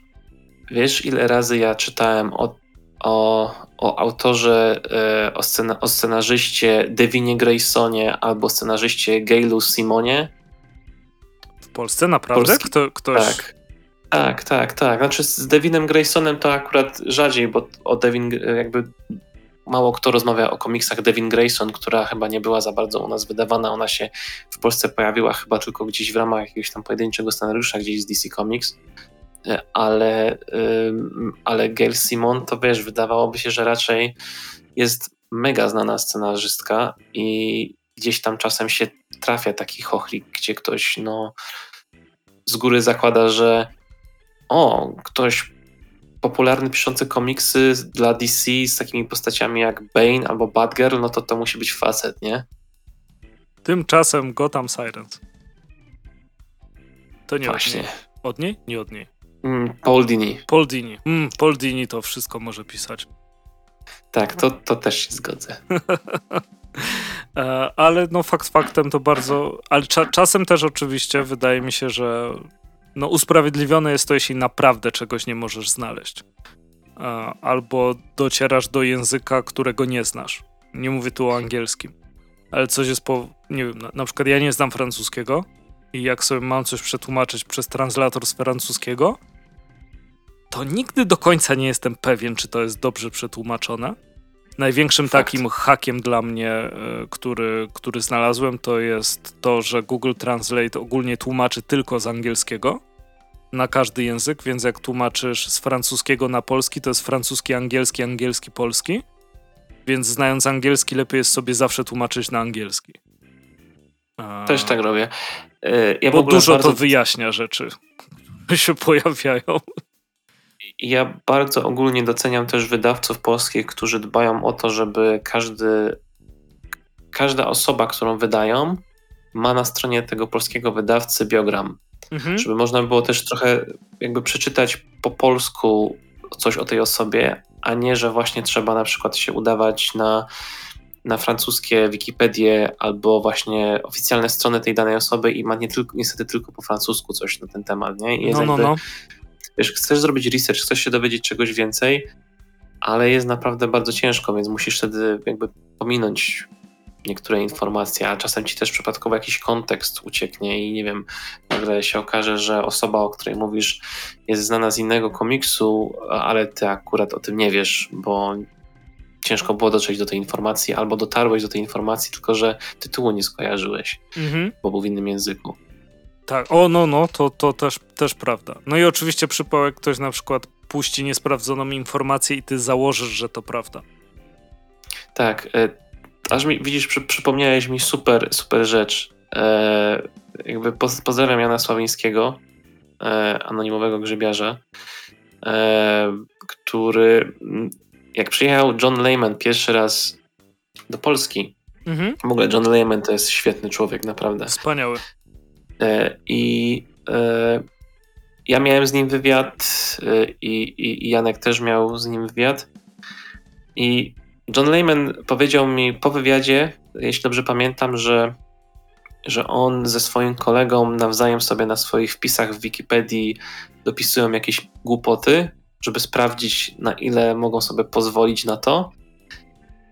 I Janek niestety się naciął na to, bo robiąc wywiad z Lehmanem, jakby nawiązał do jednej z takich rzeczy tego typu, bo John Lehman miał bardzo długo w swoim e, biogramie w Wikipedii napisane, że zaprojektował część niektórych stworzeń w awatarze Jamesa Camerona. Okej. Okay. E, co było oczywiście żartem, I, I to było też takim bardzo dziwnym faktem, dlaczego scenarzysta komiksowy nagle pracował przy awatarze jako designer czegoś, nie? Mhm. Jakby wiadomo, no jakby, ale wiesz, to była jakby jedyna rzecz tego typu, która tam nagle się znalazła znikąd, nie? No i jakby to, potrafi, jakby wiesz, no oczywiście ja nie mógł o tym wiedzieć, prawda? E, ale no po prostu przypomniało mi się w kontekście tego, że bierzesz jakąś informację, ona okazuje się nieprawdziwa, bo jest albo niepotwierdzoną plotką, albo jakimś takim żartem właśnie tego typu. Mhm. Hmm. E, to tak samo jakbyś się czasem, e, czasem sugerował e, rzeczami, które znajdziesz na Facebooku i na przykład trafiłbyś na Facebooka Dave'a Johnsona, o którym już tu, już tu wspominałem, który regularnie obraża Jimmy'ego Palimottiego w komentarzach gdzieś tam. I to ze, ze stricte ich, ich po prostu bliskiej znajomości. No, że byliśmy fajni, ale Jimmy Palimotti zawalił wszystko tak jak wszystkie komiksy, które robił, nie? E, I, i, i, i tak dalej. Więc faktycznie trzeba, e, trze, trzeba to brać pod jakiś, jakiś większy filtr zdecydowanie, żeby, no żeby się nie wygupić, nie? Bo później to tylko masz, e, jak, jak mówią e, współcześnie e, osoby, masz cringe'ówę w czasie rozmowy, jeśli wyjedziesz z czymś, z czymś, z czymś takim. To jest, to jest naprawdę wstyd. Będziemy powoli kończyć, więc powiedz mi proszę Wojtku, czemu tak bardzo lubisz Batmana na Amigę? Co całkowicie rozumiem, ponieważ z zapartym tchem oglądałem jak grasz na live. To jest, to jest trochę długa historia, więc może ją po prostu bardzo skrócę. W ogóle dzisiaj, dzisiaj też kończę pracować nad e, prezentacją do prelekcji na temat e, gier na podstawie pierwszego Batmana Tima Bertona i na imprezie w Gnieźnie na Fantasmagoriach. E, w ogóle jest impreza, która się nazywa Fantasmagorie i jak ja pierwszy raz o niej usłyszałem, to wiesz, jakie miałem skojarzenie. Takie jak niestety dużo osób z komiksowa. Tak. E, I, i wiesz, i, postanowiłem tam zgłosić tą prelekcję i właśnie dzisiaj nad nią pracuję, no więc jakby tematycznie się wszystko spina fajnie. E, kiedy byłem dzieciakiem, jak dorastałem, miałem te kilka lat, to e, większość moich rówieśników albo osób starszych była pochłonięta, jakby u nich w domach najczęściej się przewijał Pegasus, nie? czyli podróbka NESa, Famicona właściwie. Mm, tak zwane żółte dyskietki, gry 900 999 no, wiadomo, dużo tak, dziewiątek. Tak. W jednym e, Super Mario World, e, przepraszam, Super Mario Bros. i, i, i inne gry, gry, tego typu, e, tak zwane czołgi i tak dalej. Ja nigdy nie miałem Pegasusa. Mhm. E, ja, tak, e, ja tak wrednie powiem, że mam u siebie w domu oryginalnego NES-a, a nie jakąś tam podróbę. I mm, kiepski żart. W każdym razie e, u mnie w domu... ze znalezieniem gier na to.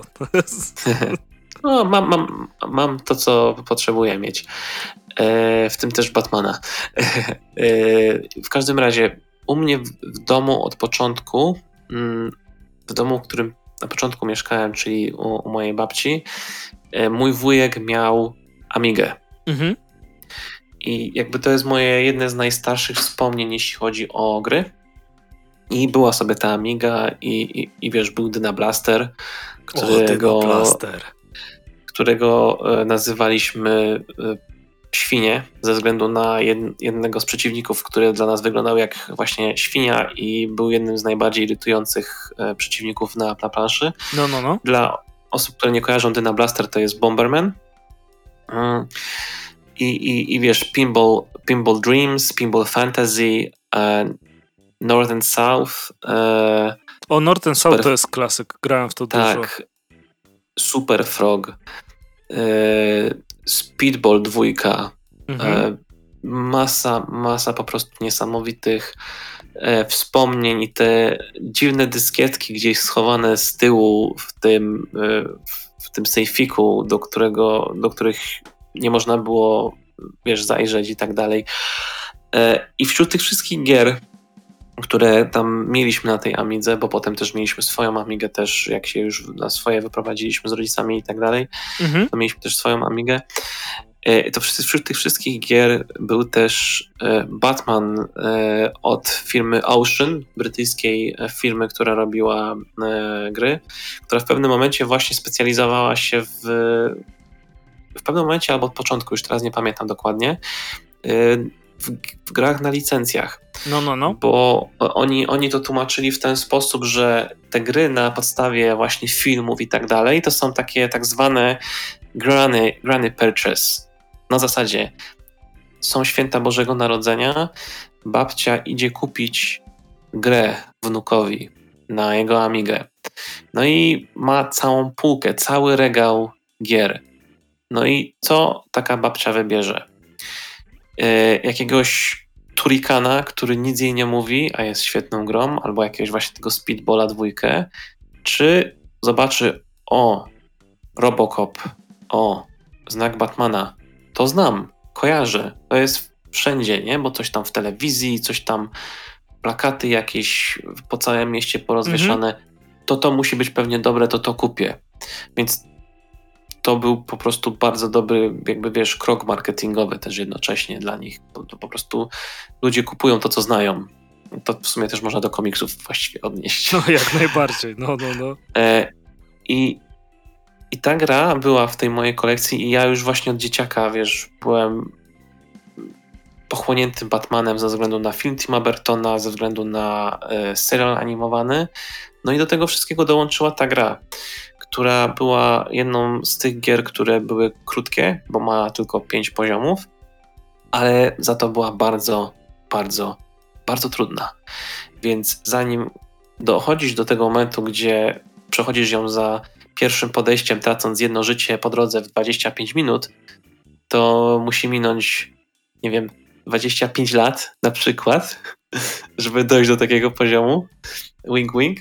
E, I ona nie była, to nie jest idealna gra, to nie jest bardzo dobra gra, ale wtedy, kiedy wyszła, była bestsellerem. E, wypuścili na święta specjalny pack w ogóle z e, Amiga z grom, tą Batman i jeszcze jakimś tam innym softem, ale reklamowali to jako Batman Amiga pack, w sensie Amiga 500. I nie wiem, nie wiem, e, czy ta liczba, bo nie dokopałem się nigdy do źródeł, ale jakby w wielu miejscach się to o tym wspomina, że chyba milion, milion, milion sprzedanych tych paków było i że jakby powodem tego sukcesu była ta gra, o której się po prostu mówiło, bo była dobrze oceniana, no i była na podstawie blockbustera, który wygenerował Batmanie, zanim w ogóle film wyszedł do kin. Mhm. E, I ta gra była dla mnie specjalna, no bo był to Batman, bo był to mój ulubiony bohater. Miała swój mega wyjątkowy klimat dla mnie. Był tam Joker, który jest, był jednocześnie też moją ulubioną postacią i jednocześnie postacią, którą najbardziej mnie przerażała w dzieciństwie przez długi czas. E, I bardzo lubiłem klimat tej gry. E, bardzo lubiłem jakby ją z poziomu designerskiego, w sensie to, ten jakby wygląd tej gry był bardzo appealing dla mnie, bardzo mnie przyciągało, przyciągała wizualnie ta gra tło na przykład y, z poziomów, y, gdzie się jeździło pojazdami, czyli poziom drugi i czwarty z Batmobilem i Batwingiem, tła Gotham City, ten pixel art, niesamowity, niesamowity klimat, y, poziom w katedrze, te tło gwieździste nocą, niby nieskomplikowane, ale robiło klimat. I jak grałem to w środku nocy, znaczy w środku nocy, środek nocy dla takiego dzieciaka jak ja wtedy to nie wiem, była dziewiąta może, nie? Wieczorem, wiesz, ciemno, ciemno na zewnątrz, ciemno w pokoju, tylko wiesz, e, rozbłysk z monitora w, pokoju, w którym siedzisz i widzisz tą katedrę, e, która jednocześnie jest ogromna i w sumie momentami trochę jakby pusta mhm. E, i nie wiesz, co, co cię czeka, jak pójdziesz dalej. I muzyka, mega klimatyczna muzyka, niesamowita, która też ją po prostu uwielbiam to wszystko jakby spowodowało, że ta gra, byłem strasznie na jej temat zafiksowany. I oczywiście jak grałem za dzieciaka w to, to szło mi w nią bardzo dobrze, ale nie dlatego, że za dzieciaka się po prostu lepiej, lepiej grałem niż dzisiaj, tylko dlatego, że ja czasu miałem... miałeś. Nie, ja miałem skrakowaną, jakby, jakby kto nie miał skrakowanych gier na Amigę wtedy? W większości się miało skrakowane gry na, Ami, na Amidze wtedy. I ona była skrakowana, więc ja sobie mogłem wrzucić przed grą nieskończoność energii, nieskończoność ilość żyć A. i wybrać sobie poziom, z którego sobie mogę zacząć grę. Więc jakby, wiesz, nigdy nie umierałem w tej grze, bo mi energia nie spadała.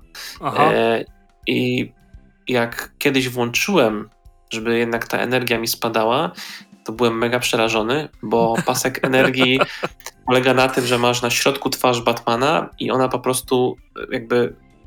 Jak w dumie, odkry... coraz bardziej obrywasz, nie?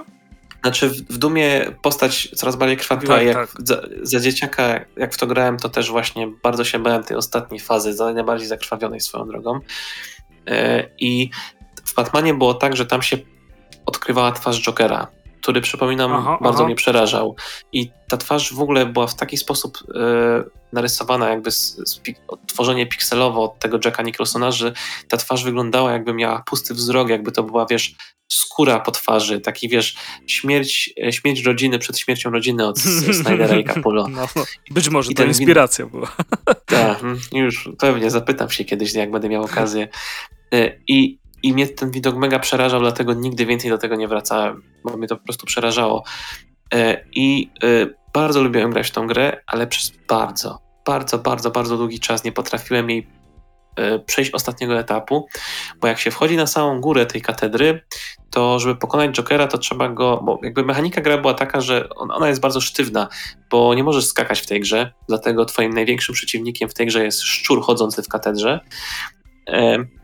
To, to Możesz... była inspiracja do Fallouta dwójki do tej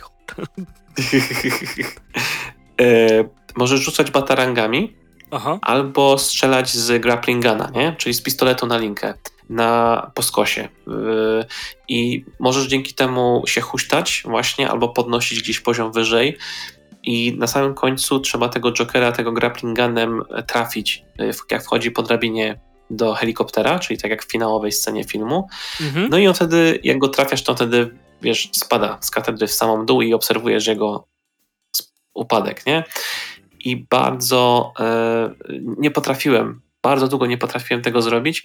Wersja skakowana gry w ogóle była tak zrąbana, że jak się nie trafiło w tego Jokera i on zdążył po tej drabinie przejść do góry, to gra się generalnie wieszała. Jakby miałeś swoją jedną szansę nara, zaczynaj od początku. W oryginalnej wersji gry masz tak, że po prostu tracisz życie, no i zaczynasz od ostatniego checkpointu, nie? I idziesz i znowu, i znowu próbujesz. No i wiesz, no i w końcu kiedyś tam po długim, długim czasie mi się to udało zrobić, super, potem coraz częściej, potem miałem przerwę od Amigi, bo, bo, bo, bo nie miałem do niej dostępu, Mhm. Y, o, ogarnąłem wersję tej gry na DOSa, więc próbowałem na DOSie w to grać, no, no, no. ale o, okropnie mi w tym szło. I jeszcze wiesz, e, spróbuj grać w taką grę na tym starych komputerach, e, znaczy w starych komputerach wtedy na początku lat 2000, nie wiem, wstajesz w niedzielę rano, nie chcesz nikogo budzić, a tu ci wiesz. PC Beeper zaczyna wydawać dźwięki z tego, nie? I nie możesz nic z tym zrobić i, i, i jest awantura.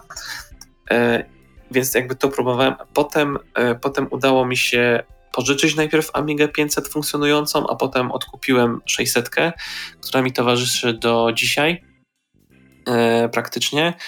I to tylko nie jest jakby ze mną, bo jakby cały osprzęt właśnie, bo mam tylko sam jakby komputer, cały osprzęt został jakby tam, gdzie od, od, mojego wujka oryginalnie, więc jak przyjeżdżam do rodziny, to mam taki właśnie rytuał, że raz muszę przyjść, podejść i, i, i wiesz, i, i odpalić tą Amigę i chociaż raz spróbować przejść tego Batmana w te 25 minut. Mhm. E, I, czasem, na, na, czasem na Instagramie, czasem na Twitterze sobie po prostu streamuję to. I, I to jest taki, wiesz, to nie jest bardzo dobra gra, to jest co najwyżej dobra gra z problemami, e, ale ze względu na nostalgię, ze względu na te wszystkie wspomnienia i, i, i właśnie takie rodzinne też wspomnienia, to po prostu ta gra jest mi bardzo bliska i, i, będę zawsze ją jakby bronił w kontekście takim swoim. Wiesz, że, że jak ktoś mi powie, że, że o, ty grasz w jakąś tu głupotę i tak dalej, albo że to, ten, to nie, to, to ja wtedy mówię, że to nie jest dla mnie, wiesz, beznadziejna gra, beznadziejne doświadczenie, tylko coś, co mi daje mnóstwo frajdy, mimo że nie jest idealne, nie? Mhm. E, i, i dla mnie ta gra jakby z punktu audiowizualnego jest fenomenalna. Y, ona ma też swoje inne wersje na Commodore 64 i tak dalej i one są no, jakby gorsze, nie? No jakby, bo to jest, y, wynika ze specyfiki sprzętu i tego, jakie one miał, on miał możliwości. E, ja Commodore 64 na przykład nie miałem, miał mój kolega z mieszkający blok obok i oczywiście doświadczyłem tego wkładania kasety do e, magnetonu. No, no, no. I, I na zasadzie nie oddychaj, nie ruszaj się przez 15 minut, bo musi się załadować. Nie, na tej zasadzie. No i, i, i jestem bardzo zafascynowany tą grą do tego stopnia, że e, kupuję ją po prostu za każdym razem, jak tylko mam okazję i fundusze. W sensie mam chyba, nie wiem, z 10 egzemplarzy tej gry, z czego 4 albo 5 to są wersje na Amigę, bo były różne wersje tej gry. No, no, no. Były, była wersja, e, standardowa wersja w większym pudełku e, wersji dwudyskietkowej, potem zrobili w wersji jednodyskietkowej, potem jest wersja dołączona właśnie do tego Amiga Pack, która była w mniejszym pudełku i na jednej dyskietce mhm. E, i potem było jeszcze chyba Hit Squad, tak się nazywała ta seria gier takich e, taniej wersji, takiej typu bestseller, bestsellery i to też na jednej dyskietce było e, wydane i jestem w posiadaniu każdej z tych wersji na Amigę w mniejszych lub większych kompletach. Chyba tylko mam jedną, jeden egzemplarz, w którym się zachowała naklejka, ale tam po tych wszystkich latach to po prostu już klej puścił i jakby to odpadło od tego, od tego, do czego to było przyklejone. Gdzieś którąś mam jedno e, opakowanie, w którym nawet jeszcze był oryginalny rachunek, jak ktoś to kupował za niemieckie marki gdzieś, więc w sklepie, więc super. Mam kilka, mam, mam chyba wersję na Commodore 64, na chyba ZX Spectrum e, i chyba jeszcze w wersji floppy drive na, e, na Commodore 64, jeśli dobrze pamiętam. Więc no to jest taki mój mały bzik. E, gdzieś, nie wiem, jak będziesz chciał miniaturę zrobić do, do tego odcinka, to ci mogę podrzucić zdjęcie rodzinne, gdzie te wszystkie egzemplarze obok siebie leżą. E, Zrób tak, proszę. Więc, więc to myślę, że będzie zabawne. Czy to chyba nie jest aktualne zdjęcie, bo tam tego jest trochę dużo, ale mam teraz jakby też jakby to porozgraniczane, bo część egzemplarzy jest ze mną u mnie w Poznaniu, a część leży e, w domu rodzinnym, no bo trzeba grać na oryginalnych nośnikach, prawda? Mhm. Więc no, e, niedawno, niedawno, wiesz, wyszedł też ta A500 Mini, której jeszcze nie mam, a będę chciał mieć, więc jeśli macie, no to rzućcie, rzućcie okiem, aczkolwiek polecam grać na joysticku, a nie na padzie, bo wtedy się lepiej kontroluje właśnie kwestie strzelania tym grappling gunem moim zdaniem. Można też obejrzeć rzeczywiście na YouTubie longplaya, czemu nie. E, I ja po prostu się z, przy tej grze świetnie bawię. E, lubię odnajdywać rzeczy po latach na temat tej gry, samemu je odkrywać. Po prostu już kilka takich ciekawostek mam odnotowanych, które, których nie znajdziesz w internecie na ten temat. W sensie wiem, że nikogo nie obchodzi ta gra poza mną. W sensie ja zawsze, zawsze śmieję, jak ktoś się pyta, jaki jest fandom, który nie ma toksycznych fanów. No jak to, jaki fandom bez toksycznych fanów? Batmana, The Movie e, na, na Amigę. E, bo to jestem tylko ja. I, I, więc jakby nie ma jakby, wiesz, żadnych drami w ogóle, bo jest jedna osoba. E, I, I wiesz, jakieś takie ciekawostki mega abstrakcyjne, które odkrywałem właśnie w trakcie jakichś tam streamów, albo wiesz, bawienia się w kółko, wywoływania jakichś błędów, które są teoretycznie niemożliwe do wygenerowania, jeśli sam celowo tego nie zrobisz. Albo mega abstrakcyjne rzeczy, e, jak na przykład jest trzeci poziom w tej grze, bo tam są trzy typy poziomów. Masz platformowe, dwa, to jest pierwszy, jeszcze platformowe w cudzysłowie w sumie. E, pierwszy i ostatni. Pierwszy to jest Axis Chemicals, piąty to jest Gotham Cathedral, e, czyli finał. Drugi, czwarty to jest typ pojazdowy, czyli masz Batmobil i Bat samolot.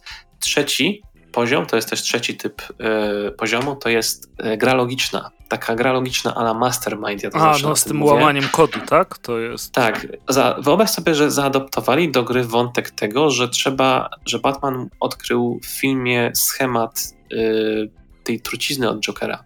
Aha. Że on odkrył to, że to nie jest tak, że każdy produkt jest zatruty, tylko że kombinacja kilka produktów wywołuje reakcję, nie? Więc zaadoptowali to jako poziom właśnie typu mastermind, gdzie trzeba odkryć ten schemat. I mhm. masz do wyboru zestawy właśnie produktów i musisz ten schemat odgadnąć, masz, masz to kilka prób i są to trzy produkty, które trzeba wytypować, nie? No i wiesz, yy, mnie bardzo często się trafiało w pewnym momencie tak, że odgadywałem tą kombinację przy pierwszym podejściu, ale w sensie, że wiesz, włącza się poziom, masz minutę na to. Yy, pierwszy raz zaczynam ten poziom, ustawiam pierwszą kombinację i już widzę, że odgadłem dwa z trzech, no to następny szczęściem udaje mi się odgadnąć, nie? Jakby przy drugim podejściu w ramach y, pierwszego e, przechodzenia tego poziomu w ramach e, tego gameplayu. Kiedyś sobie tak wymyśliłem, jak obliczyć prawdopodobieństwo przejścia tego poziomu za pierwszym podejściem, za pierwszą wybraną kombinacją, która by się składała z trzech pierwszych przedmiotów po kolei wybranych. I rozkminiałem to z jednym z moim kumplem i w pewnym momencie po prostu siedzieliśmy na Discordzie, ja to streamowałem i próbowaliśmy w kółko wywołać takie podejście, żeby sprawdzić, czy w ogóle to jest możliwe. Bo co mhm. jeśli zaprogramowali to tak, że każda kombinacja jest możliwa, ale nie tylko ta jedna, gdzie te trzy pierwsze produkty są tą kombinacją, nie? Żeby nie było za łatwo. No, no, no. I po chyba chyba po jakiejś godzinie okazało się, że i to jest exclusive news, chociaż w sumie na Twitterze o tym pisałem, jest to możliwe. Nigdy nie byłem tak dumny jak wtedy, jak kiedy to odkryłem, więc jakby po 25 latach tak około E, ta gra nadal mi przynosi radość i wiesz, zupełnie nowe rzeczy, o których w ogóle nie wiedziałem, więc myślę, że jeśli ktoś by chciał kiedyś zdefiniować, czym jest miłość, to zdefiniowałbym to moją relacją z Batmanem na Amiga. Ale to piękne. W jakiś sposób. No, nie robi się, jakby, wiesz, nie robi się już też teraz obecnie gier na podstawie filmów na przykład robi się co najwyżej jakieś może y, mobilne rzeczy, nie? Większe Ale albo mniejsze. To, mm, zastanawiam się, kiedy to się skończyło. I Wydaje ja, jako się, konsolowiec to, to będę generacjami mówił. Nie wiem, czy to nie jest PS3, Xbox 360, ta generacja? Bo tak. stamtąd jestem sobie w stanie przypomnieć i Green Lanterna, tak. i Wolverina. Tak, właśnie, właśnie e, ja taką jedną z ostatnich gier to pamiętam na przykład właśnie tego Wolverina. On był super. Ale to jest w ogóle taki abstrakcyjny, z tego co ja kojarzę, to jest w ogóle abstrakcyjny przypadek, bo tak, tak, pamiętam, że o tej grze się mówiło, że to jest gra znacznie lepsza od filmu. Tak, to prawda. Zdecydowanie. I, I z tego co ja pamiętam, ale mogę się mylić, dlatego proszę, żeby mi ktoś poprawił, jeśli to nie jest prawda. Ta gra dlatego wyszła tak dobrze, bo studio, które robiło tę grę, robiło grę o Wolverinie i potem ktoś przyszedł i powiedział, przeróbcie to tak, żeby to było jako tie do filmu. Więc okej. Okay. I po prostu dostosowali to, co już mieli pod to, żeby była fabuła z filmu i tak dalej. I ponoć to jest powód, dla którego to też tak dobrze z tym wyszło ostatecznie. Mhm. Y, no bo wiesz co, taki, są, są oczywiście wyjątki, y, kiedy, chociaż znów bo chciałem powiedzieć o. Um, Boże, jak ten, jak, jak ten komiks, film i gra się nazywała. E, o czym? Mm, versus the World. Scott Pilgrim. E, Scott Pilgrim, tak. E, pamiętasz tą pikselową grę Scotta Pilgrima? No, no mam na e, Switchu. ale ona chyba jest w sumie na podstawie komiksu, a nie filmu, prawda? To, to chyba Bardziej? trochę poleciałem. Tak. Tak. Więc dobra, to, to w złym kierunku poleciałem ale no po prostu, wiesz, ja pamiętam, że do The Dark Knight Rises powstała jakaś gra trójwymiarowa, ale ona była tylko i wyłącznie na urządzeniach mobilnych typu telefon, tablet i też jakoś, wiesz, no niespecjalnie zrobiła szał i popularności. Na pewno jeszcze coś takiego pomniejszego wychodziło jako coś tam towarzyszącego y, do ten, ale myślę, że takie wczesne, wczesne lata 2010 to jest już taka skrajność, gdzie już to totalnie umarło. W sensie skrajność w sensie schyłek, tak? Że... Tak, tak, przepraszam, mhm. tak, tak, tak, tak, to, to miałem No tak, tak, no, z, zwłaszcza, że dużo z tych gier było po prostu krapami. Superman, oh, Thor, to, to... Który Superman? Returns. A pamiętam, że chyba w wersji na DS-a to był jakiś zbiór, zbiór gier logicznych chyba i puzzlów. No to pewnie wyszło lepiej e, no, niż to. Akurat Green Lantern był porażką, ale uważam, nie uważam, że ta gra była porażką tak ostatecznie była całkiem spoko. I bardzo dobrze się sprzedawało, bo kosztowała później 40 zł i dało się ją przejść całą w koopie. Ekstra. Wyśmienicie. Wyśmienicie. I no, naprawdę była wiesz, spoko. Więc, no, więc to też plus. No, jakby widzisz, do tego ja pamiętam, ja pamiętam Batmana na Amigę, bo dla mnie to była świetna reprezentacja dobrej gry na podstawie filmu, aczkolwiek znów po latach ta gra no, ma dużo problemów i, takich, które powodują, że się bardziej wkurzasz w trakcie grania niż czujesz jakby mhm. e, przyjemność. Ale jak już rozpracujesz, wiesz, e, sztuczną inteligencję przeciwników e, i wszystkie myki, no to wtedy po prostu, wiesz, like a boss, nie? No tak, ale to widzisz, ile lat zajęło ci nauczenie się. To jak Soulsy. No, no, no to, to więc wiesz, jedni mówią, tak, Batman, świetne gry, wszystko dzięki serii Arkham, a ja wtedy tak, wiesz, kiwam głową i mówię, amatorzy. Amatorzy, oni nie wiedzą. A grałeś w Rise byli? of Sinsu? E, mam nawet tą grę na PlayStation 2 w wersji i grałem w nią przez chwilę i pamiętam, że e, nie, nie przeszedłem jej całej, ale jakby na ile na tyle, ile w nią grałem, to, to, to była taka chodzona bijatyka, nie? Mhm. E, jakby fajdę miałem z grania. Znaczy, trochę mi się tam jakieś rzeczy nie podobały, bo były, była trudna momentami dla mnie, ale to dlatego, że nie, nie wykminiłem tam lepiej, jak silniej zadawać ciosy, jeśli dobrze pamiętam, które by, mhm. ta wiedza by mi pomogła wcześniej w tym. Ale to, to, to pamiętam, że bardzo fajnie mi się ogrywało. Zresztą to jest taka ciekawa gra, bo tam e, tego Sinsu, tego głównego wroga, to pamiętam, że e, sam Jim Lee przyszedł zaprojektować do tej gry. No, to do, dobre czasy były. I to też, e, co, co chyba nawet ostatnio, nie pamiętam, czy to w podcaście, czy nie w podcaście, nieważne. Spoko, że to nie był Joker. To, tak, to jest tak. z całym szacunkiem oczywiście dla tej postaci świetne możliwości, ale Batman ma tyle przeciwników, których można wykorzystać i opowiedzieć fajną i właśnie to samo, co w sumie mówiliśmy o konwentach. To robienie w kółko tego samego doprowadzi, że, że Batman skostnieje. Jeśli to ciągle będzie Joker. Tak, tak, tak, zdecydowanie. No wiesz, to jest selling point mimo wszystko, nie? Przyciągasz po prostu przyciągasz po prostu ludzi tym, no, no, no. tym, tym Jokerem. E, no, ja nie jestem wielkim fanem właśnie finału Arkham Asylum. Biedny Paul Dini e, przyszli do niego i słuchaj, chcemy dojść z takiego punktu do takiego, rozpisz to nam. O, o, no okej. Okay. Wielki, napakowany Joker pod wpływem chemikaliów. O mój Boże, czemu muszę to pisać? Na tej zasadzie. No, e, ale wiesz, no jakby o, o grach, z, jakby gry, gry, z Batmanem to w ogóle jest taki mój osobny bzik, o którym mógł też długo opowiadać, bo y, tam jest dużo fajnych gier, jest dużo beznadziejnych gier, jest, są tak beznadziejne gry, legendarnie złe gry jak da Batman Dark Tomorrow, którego miałem okazję zagrać y, i to jest jakby wow, jakby nadal się dziwię, że nadal się dziwię, że Angry Video Game Nerd tej gry nie wziął na warsztat w pewnym momencie, bo on miał ten odcinki o, o, o grach z Batmanem e, i, i całe szczęście, całe szczęście ty, nie, nie wspomniał nic złego na temat Batmana na Amigę, bo w sumie nic nie wspomniał, ale gdzieś w jakimś niedawnym odcinku e, wspomniał o tej grze i na chwilę, z tego co pamiętam, i nie powiedział też że złego słowa, więc jakby daje mu pas, nie? Może dalej, może dalej nagrywać. Ale właśnie Dark Tomorrow, ten niesławny Batman Forever, e, który jest jeszcze w ogóle, powinien wtedy jeszcze sprawdzić wersję na Game Boya, która już w ogóle jest tragiczna.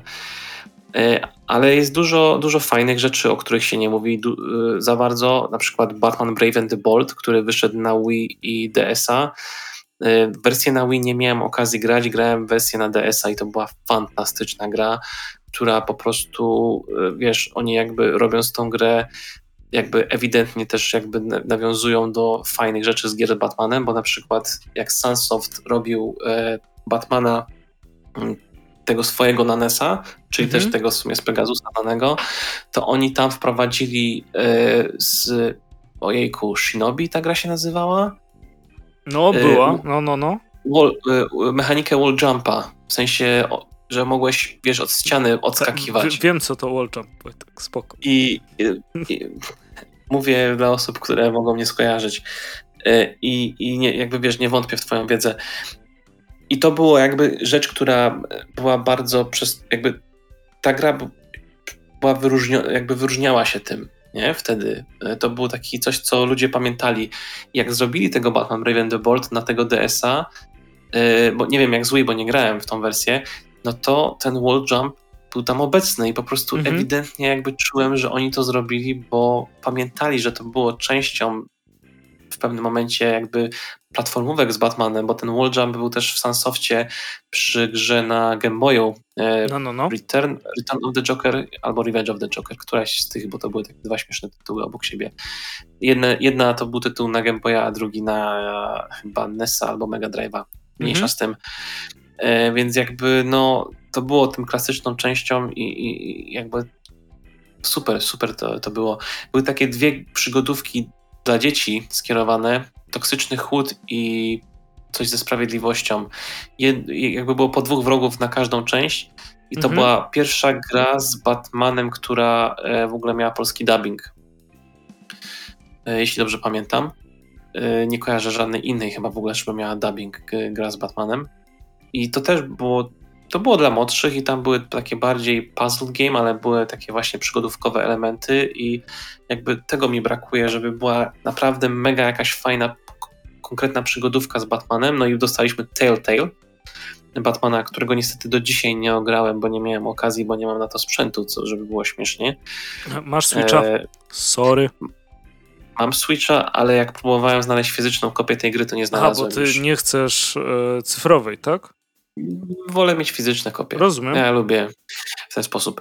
E, więc jest Telltale, ale na przykład w 92 wyszła od Konami, e, w sensie Konami było publisherem, e, był Batman Returns, e, przygodówka, która jest mega nastrojowa, w sensie muzyka, animacja, ten pixel art genialny. I ta gra była mega ambitna i ta ambicja zjadła tą produkcję. W sensie e, wiesz, spieprzyłeś jedną rzecz i masz spieprzoną całą resztę gry. Tak, mhm. ta, tak to tam wyglądało. I bo tam było mega ambitnie, w sensie, że był, był podział na godziny, że musiałeś być w miejscach w odpowiednich godzinach, żeby coś się wydarzyło. Nie mogłeś zbierać dowodów z niektórych miejsc bez. W sensie, musiałeś zeskanować dowody, ale mogłeś też jednocześnie je zabrać z miejsca. Jak mhm. zeskanowałeś, to robiłeś to poprawnie, no bo nie kradłeś rzeczy z, z jakiegoś tam biura, a jak wziąłeś, no to okej, okay, wziąłeś ten przedmiot, masz tam to wklepane w dowodach, ale automatycznie sobie przeblokowałeś jakieś, e, jakąś e, popchnięcie fabuły do przodu, no bo, bo zrobiłeś błąd i w sumie nie wiesz o tym. E, w filmie Batman Returns jest scena, gdzie Batman e, odchudza Batmobil i żeby było śmieszniej, w tej grze, jak się przemieszczasz pomiędzy lokacjami, no to możesz w Jaskini wsiąść do Batmobilu i masz animację, jak jedziesz w tym Batmobilu w środku i masz, możesz, możesz sobie zrobić podgląd e, wiadomości, ale możesz też, wtedy też możesz włączyć podgląd mapy i sobie właśnie wskazujesz, gdzie chcesz dojechać. I zaprogramowali przycisk do zrobienia tego. I w każdej chwili w grze możesz doprowadzić do tego, tylko że w każdej sytuacji, poza tylko tą jedną konkretną, w tym jednym konkretnym momencie, jak w filmie, to przy użyciu tego w innym każdym momencie po prostu masz koniec gry. Aha. Bo Batmobil jest zniszczony i hmm. w sumie teraz, no i game over. Więc i w ogóle ta gra ma chyba, nie wiem, z 18 tysięcy różnych zakończeń, w zależności od tego, czy wszystko poprawnie zrobiłeś. W ogóle nie wiem, to jest. Nigdy tego nie ogarnąłem. W Secret Service pamiętam, zawsze się wpatrywałem w tą grę, bo tam była solucja do tej gry, były screeny. Całe życie czekałem, żeby w tą grę zagrać, bo nigdy nie miałem okazji. I po prostu kiedyś, znaczy po tych 20 latach prawie, wiesz, dorwałem kopię plików wersji na DOSa i to odpaliłem, nie, w DOSBoxie. Ale po prostu, no, bardzo bym chciał klasyczną point and click przygodówkę z Batmanem animowaną albo pixelartową, a najlepiej, żeby to była gra osadzona w świecie bertonowskim i żeby to było po prostu rozszerzenie, wiesz, tak jak się, tak jak są te gry na podstawie filmów, nie, to właśnie, że masz jakby główną fabułę z gry, ale żeby jakby grę rozbudować, no to dodajesz jeszcze jakieś dodatkowe postaci, na przykład, które nie były w filmie. Nie? I, mhm. No tak, tak, po, poszerzasz uniwersum. Myślę, Aha. że to jest dobry pomysł, żeby jeszcze o tym pogadać, ale zrobimy to następnym razem w takim razie. E, bo bardzo mam nadzieję, że. Bardzo mam nadzieję, co? Bardzo liczę na to, że zgodzisz się znowu gościć, żeby pogadać o grach z Batmanem. Albo w ogóle zawsze. gra. Aha, haha, ho, ho. Rumienie się nie widać tego przez mikrofon. E, no, super Wojtek, że, że znalazłeś czas, żeby, żeby pogadać. Wojtka znajdziecie tam, gdzie przedstawiał się, e, że jest i na Twitterze, i na Instagramie, i na Facebooku, w różnych miejscach internetu. A z nami i z nami, ze mną i z Mateuszem słyszycie się za dwa tygodnie. I dzięki serdeczne, że z nami byliście. Dzięki również, do usłyszenia, do zobaczenia. Grajcie w Batmana na Amigę. I kupcie Amigę najpierw. Tak, jak tak. nie macie. Dzięki.